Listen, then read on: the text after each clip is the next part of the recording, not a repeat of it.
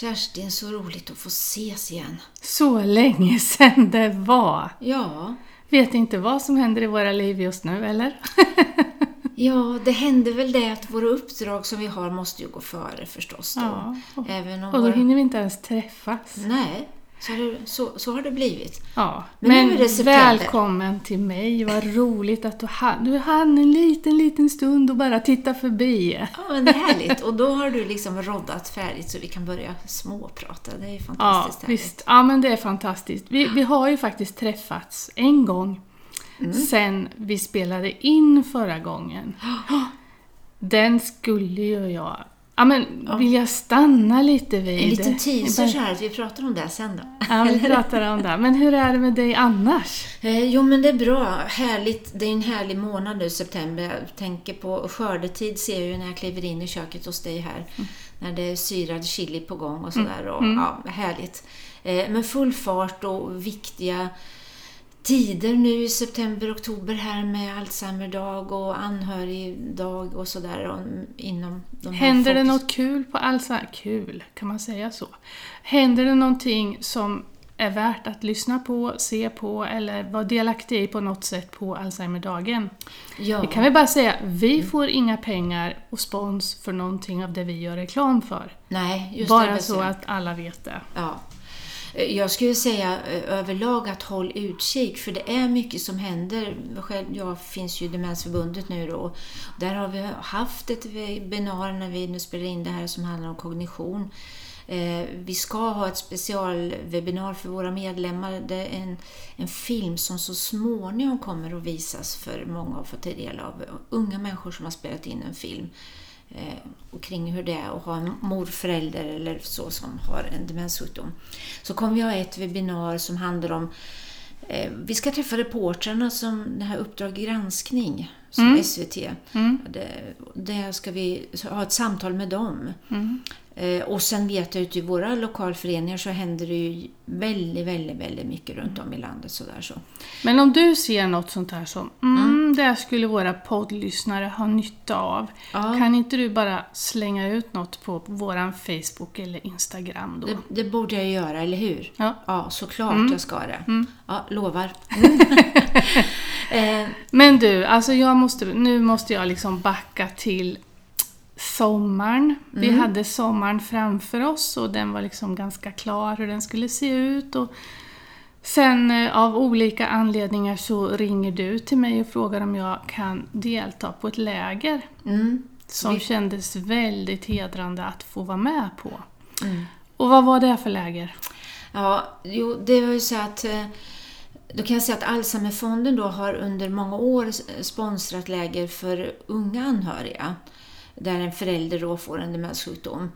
Eh, sen har de också fått frågan kring det här att hur är det med hela familjen? Och vi från Demensförbundet, nu tror man Demensförbundets podd här, men vi, vi, där jag, jag finns ju där som sagt i mitt vardagliga arbete, så har vi också familjer, hur gör man liksom, när man är mitt i livet är det ju lite annorlunda. Jag, jag vill inte liksom värdera svårare eller eh, inte svårare beroende på ålder, absolut inte. Men det är ju en väldigt speciell situation när man är yrkesverksam, både för partner och, och barn. Och då pratar vi om ju små barn, ibland nyfödda barn, eh, till mer vuxna barn förstås. Så då beslöt vi oss för att vi gör en test här, att samla hela familjen på ett läger. Och med läger menar vi då en helg där man då både ska få till sig kunskap men också eh, få liksom träffa andra i liknande situation eh, och också må gott, göra trevliga saker.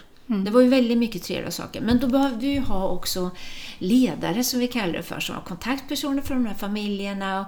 För det är ju både den som är sjuk och partner och barnen och sådär som skulle ha stöd. Och då ringer jag till dig Kerstin. Ja, Mm. och det här lägret innebar ju att när man var där så fanns det aktiviteter som var anpassade för barn som var yngre. Mm.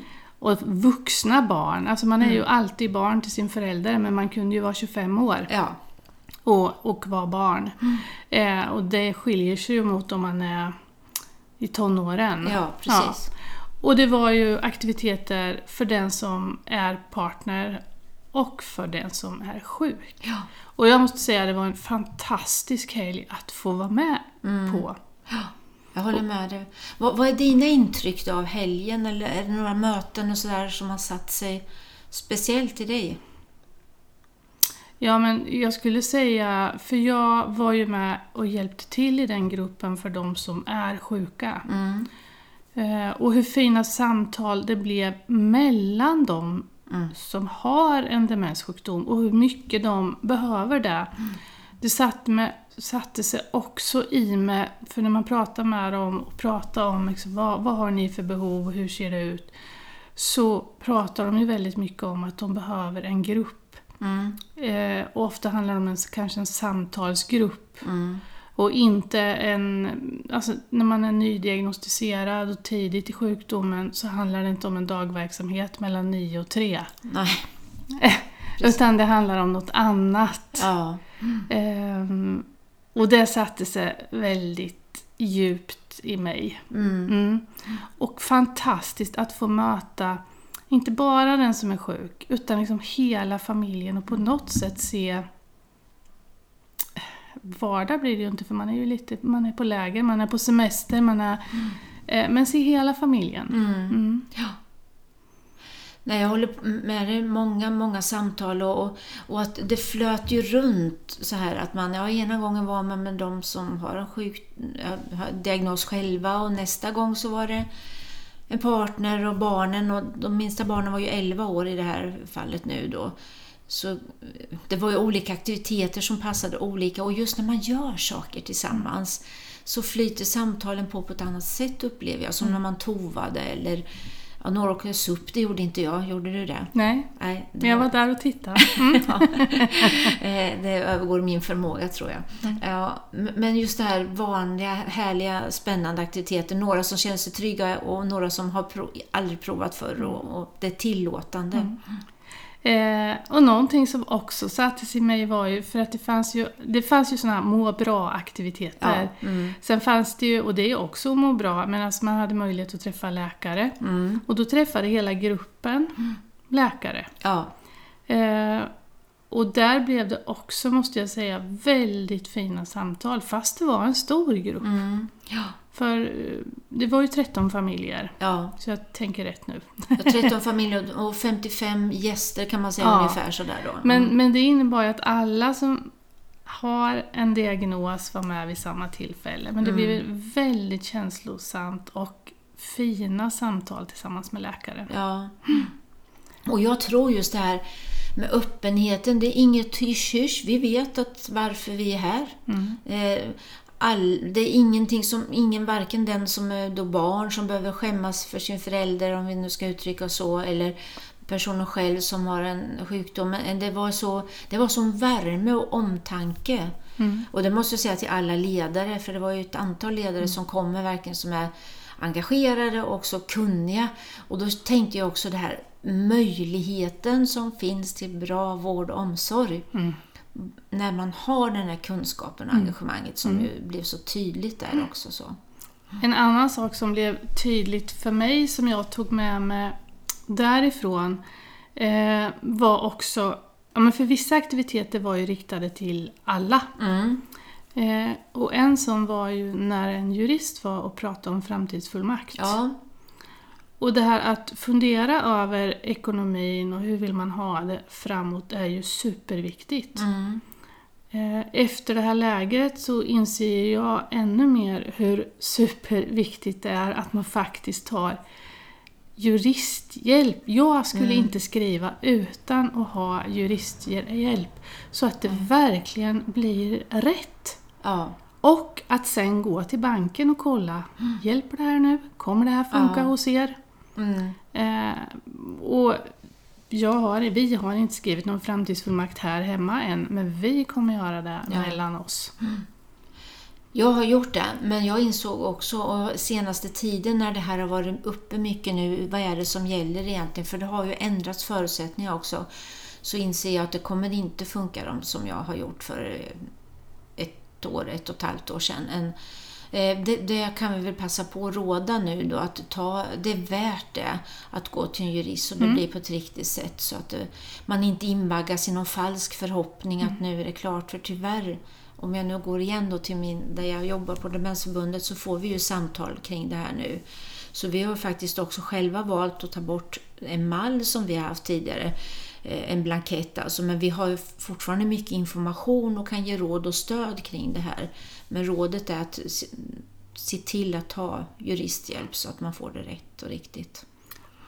Och framtidsfullmakt, eh, då tänker jag lite på ett ämne som jag tycker är viktigt att prata om och det är ju det här hur, hur pratar man med den som är sjuk? Om framtiden, om sjukdomen? Eller gör man mm. inte det? Sopar man det under mattan? Eller vad? Mm. Vet du, när du säger det här så tänker jag att det var förra veckan tror jag det var, eller om det var förra, förra. Tiden går ju fort när man har roligt. Eh, så var jag, hade en föreläsning och eh, norröver i landet och då efter föreläsningen så var det en, eh, en man som sa så här eh, vad, vad, vad, tänker du om det här? För min eh, pappa har fått eh, diagnos, Alzheimers sjukdom, och vi har fått rådet att vi ska inte låtsas om det. Vi ska inte prata om det. Nej, så hur, hur då? Så, ja, alltså vi ska inte nämna något att han har en Alzheimer-diagnos. Men det här är jätteknepigt för att eh, han måste ha en god man nu och så får han inte ha körkortet kvar. Men, men hur ska vi kunna liksom motivera det när vi inte ska, eh, har fått råd att vi inte ska prata om det? Vad säger läkaren? Liksom, för det är ju läkaren som ska säga att han inte ska köra bil längre. Ja, Och vad har läkaren gett för anledning då, ja, undrar jag? Det kan man undra. Men, men vet du, jag, blir, jag märker nu att nu blir jag lite upprörd. du går igång lite nu. att du ser på. Eh, för, för att säga, vad, vad är det som är så fult med den här sjukdomen som man inte kan låtsas om det då? Är, när, om man nu har lite svårt med insikten och förståelsen, ja men då behöver vi ju prata om det. Mm. Vi vet ju också att en del av sjukdomen kan vara att jag inte har full insikt och förståelse. Men vi måste ju ändå våga börja prata om och lätta om det och säga att det beror ju på den där hjärnsjukdomen du har, att det funkar inte. Annars kan man ju tro att det är något fel på mig, har jag gjort något? Har jag skadat någon eller varför får jag inte körkortet kvar? Vad är, ursäkta uttrycket, helsike är det? Hur lång tid ska det ta innan vi bryter de här stigmarna? Det är klart vi måste prata om det. Ja. Det är klart vi, man måste få känna att det här är en sjukdom som jag har. Ja. Som, som vi pratar om. Och det tycker jag också var så tydligt på det här lägret. Precis. Att alla 13 som var där som hade diagnos mm pratade om sin diagnos, ja. hade varit öppna med sin omgivning mm. om den här diagnosen. Ja. Det hade inte varit lätt. Nej, det ska nej. ingen säga. Mm. Men jag tror att vi måste prata om det här. Mm. Sen vet ju både du och jag att ibland får man prata, alltså man måste väga vilka ord passar. Ja, eh, man kanske inte kan säga att du har en demenssjukdom. Nej. Eh, man kanske kan säga att du har en minnessjukdom, mm. du har en mm. hjärnsjukdom, du har Alzheimers sjukdom. Mm. Eller man kan säga att du har en demenssjukdom. Alltså, ja. Det här beror på, vem är det som sitter framför mig mm. nu? Ja. Men vi ska, så långt det är möjligt så ska vi ju inte sopa det här under mattan och låtsas som om den inte finns. Nej, men Kerstin, du och jag har ju träffat så, så, så, så många människor i så många olika faser i sjukdomen genom åren. Och, och jag skulle vilja påstå att jag har ju träffat väldigt, väldigt svårt sjuka människor som man inte tror kanske har någon uppfattning om sitt mående och, och, så här. Men det finns ändå där. För man får liksom de tecken, de signalerna och någon kan faktiskt sätta ord på det om man bara lyfter på locket och, och visar respekt och vördnad mm. inför det här. Då. Sen finns det ju de som förnekar så mycket. Ja. Så när man kommer hem, om vi skulle komma hem på ett hembesök mm. så skulle vi bli utslängda om det är där vi öppnar med. Ja. Men mm. ofta tycker jag att när man har suttit i ett samtal ett tag så kan, kan det komma upp utan att jag har nämnt det här att minnet är lite svårt eller ja. det är något annat som är lite svårt. Då får man ju en väg in. Ja, man kan ta den där tråden då. Mm. Man får passa på att fånga den när det, när det faller sig. Ja, och inte prata bort det om någon säger att ja, det, jag är lite glömsk och nu har jag missat det här igen. Och en, mm. Det är ju sådana tillfällen, och, tillfällen att fånga den där tråden. Mm. Hur har du det? Hur ja. känns det? Kan jag hjälpa dig på något sätt? Jag kom att tänka på ett av samtal som jag också hade med någon av dem som var på lägret som själv hade diagnos. Som också började prata om det, hur det var i familjen. Alla familjer var ju väldigt måna om varandra, ska säga, alla familjemedlemmar där nere. Men han, uttryckte också att hur känns det när jag blir tillrättavisad eller eh, när någon, jag märker att någon passar på mig för att jag förstår ju att det blir en massa fel jag gör och jag förstår att man måste göra det. Men jag blir också stressad då för det känns som att jag blir kontrollerad hela mm. tiden. Det var ju också sådana samtal som kom upp där nere då. Okay. Men ja, alltså, min känsla i det här är ju det är en okunskap hos den läkare som har ställt diagnos och som har pratat med anhörig. Ja. Det är brist på respekt för de här personerna som har den här sjukdomen verkligen. Mm. Och mm. För jag skulle verkligen vilja lyfta att där det går så behöver man börja prata om Nej, men man behöver inte hjälp här och nu. Nej. För det, diagnosen är satt nu mm. och det kan, kanske inte är så att man behöver så mycket hjälp. Men man behöver börja prata om när jag blir sjukare. Mm. Hur vill jag att det ska ja, vara då? Mm. Vad vill jag ha för hjälp? Mm. Vem vill jag ska företräda mig? Ja, men mm. Framtidsfullmakten då? Alltså, vem, eller vem vill jag? Man måste se till tidigt, vem är det mm. som sköter ekonomin? Mm. För det är ju sån, det är komplexa aktiviteter som man får svårt med. Ja, och det ger ju ett stöd även om man längre fram kanske då tycker nej det här har inte alls jag gått med på. Och man kan ändra sig hela livet förstås när man har en demenssjukdom. Men det ger en ett stöd och en vägledning är att så här ville Kerstin när hon kunde förmedla sig själv. Och även om du nu blir arg för att jag försöker hjälpa dig komma till ett boende för det funkar inte längre så vet jag att det här var ändå din önskan så det kan ändå hjälpa den mm. anhörige mm. I, i den processen senare sen då. Mm. Du vet, nu, nu kommer vi tillbaka till det här lägret men eh, det var ju en härlig julihelg verkligen och då tänker jag också på det här att några pratar om i familjen som de sa att vi, vi har inte pratat så mycket om det här hela familjen ja. sen föräldern fick diagnosen, alltså samlat. En, det var mer att få det här beskedet och lite vilsna vad, vad vi gör, vad gör vi nu? Men nu är det som det blivit lite lätt lättare tillsammans här att kunna börja prata om hur vi ska tänka med det ena och det andra och hur, vi känner på olika sätt. Och både barnen och partner som är frisk och den sjuka föräldern. Och då visar ju det att vi behöver stöd mm. som riktar sig till hela familjen. Ja. Enskilt per individ, mm. men samlat också. Ja. Mm. Och när vi tänker familjen här, alltså det är klart att de flesta vet vi som drabbas av demenssjukdom är äldre. Och då tänker vi kanske en äldre partner och vuxna barn sådär. Men, men det är ju också så att det finns små, små barn som drabbas. Och det finns också åldrade föräldrar vars barn får en demenssjukdom. Mm. Så att det är så många som är anhöriga så vi inte missar det på något sätt också. Mm. Mm.